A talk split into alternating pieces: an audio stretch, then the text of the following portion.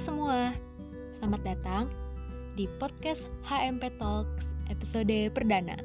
Perkenalkan, gue Teresia, mahasiswa dari Prodi Hukum Universitas Sahid Jakarta pastinya. Teman-teman semua yang lagi dengerin podcast ini pasti pada penasaran. Podcast HMP Talks itu ngebahas apa aja sih? Nah, buat kalian yang pengen nambah wawasan, lewat topik-topik bertema hukum yang lagi hangat dibicarakan. Pokoknya nggak jauh-jauh berhubungan sama hukum deh. Podcast HMP Talks ini tempatnya. Oke, okay. untuk mengawali episode pertama ini, gue mau sedikit ngebahas kasus yang pernah ramai diperbincangkan beberapa waktu lalu di media sosial. Tepatnya tentang postingan BEM UI yang menyebut presiden kita, Bapak Joko Widodo, sebagai The King of Lip Service lewat akun media sosialnya di @bemui underscore official. Pada tahu kan postingan yang sempat viral itu? Iyep, postingan tersebut merupakan salah satu bentuk ekspresi dan pendapat perwakilan dari para mahasiswa. BEMUI sendiri mengaku menyebut Jokowi sebagai the king of lip service bukan tanpa alasan kok mereka sedang menagih berbagai janji Jokowi, mulai dari masalah revisi Undang-Undang ITE, penguatan Komisi Pemberantasan Korupsi, dan rentetan janji lainnya. Tapi ya, lantaran melihat pemimpin negara yang hanya mengumbar janji, namun ternyata realita di lapangannya tidak sesuai, sehingga terkesan lip service saja. Dari sinilah, pengurus BMUI maju untuk menyampaikan kritik bahwa seharusnya Presiden Jokowi tegas dalam pernyataannya. Akibat dari postingan itu berbuntut panjang nih Sobat HMP. 10 mahasiswa pengurus BEM UI sempat dipanggil oleh pihak Rektorat UI untuk dimintai keterangan. Ya, seputar kenapa memposting itu, maksud dan tujuannya apa. Bahkan kabarnya, Rektorat UI meminta agar BEM UI menghapus atau men-takedown postingan tersebut loh. Eits, tapi tenang dulu. Menurut beberapa sumber, pemanggilan ini bukan berarti membungkam kebebasan berpendapat mahasiswa kok, melainkan sebuah langkah pembinaan kemahasiswaan yang memang ada dan diterapkan di Universitas Indonesia yang menilai bahwa tindakan mahasiswa ini telah melanggar aturan. Tentu saja, konten yang dibuat itu bukan untuk memojokkan, tetapi lebih dilakukan sebagai review kembali soal sikap Presiden Jokowi dalam berbagai isu dan berita yang beredar.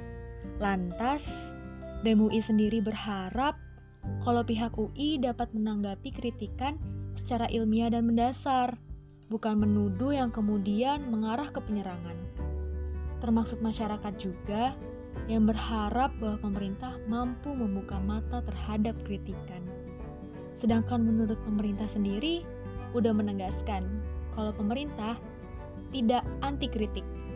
Asal kritiknya bisa dipertanggungjawabkan dan harus berdasar pada data serta fakta yang ada loh ya. Kalau menurut gue sih tentu jadi ada banyak pro dan kontra sama kasus ini. Nih ya, mulai dari lapisan pemerintahan sampai masyarakat, masing-masing pasti memiliki tanggapan yang berbeda mengenai masalah ini. Hmm, kalau sobat HMP sendiri, kalian tim yang mana nih?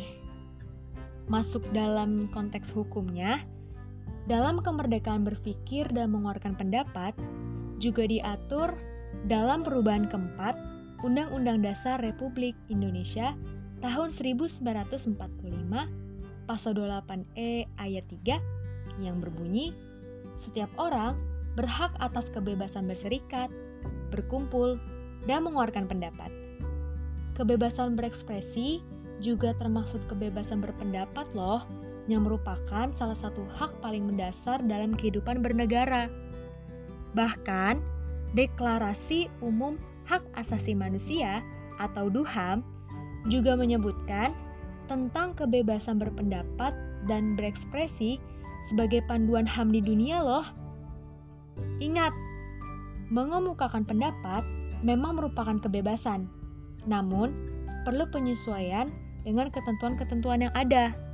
Bebas bukan berarti jadi tidak ada aturan ya, sobat HMP. Tapi yang jadi persoalan apakah pada saat ini kebebasan berpendapat udah dinilai layak disampaikan di ruang publik? Hmm, kalau ngeliat kondisi saat ini sih, sepertinya pemerintah dan publik itu belum satu frekuensi ya dalam memahami konteks kebebasan berpendapat. Misalnya nih, pemerintah yang merasa udah menyediakan ruang yang cukup bagi siapa pun yang ingin mengkritik, ternyata di sisi lain, bagi publik itu sendiri yang udah memberikan kritikannya, terkadang malah terasa takut dan mungkin merasa terancam. Kok bisa ya?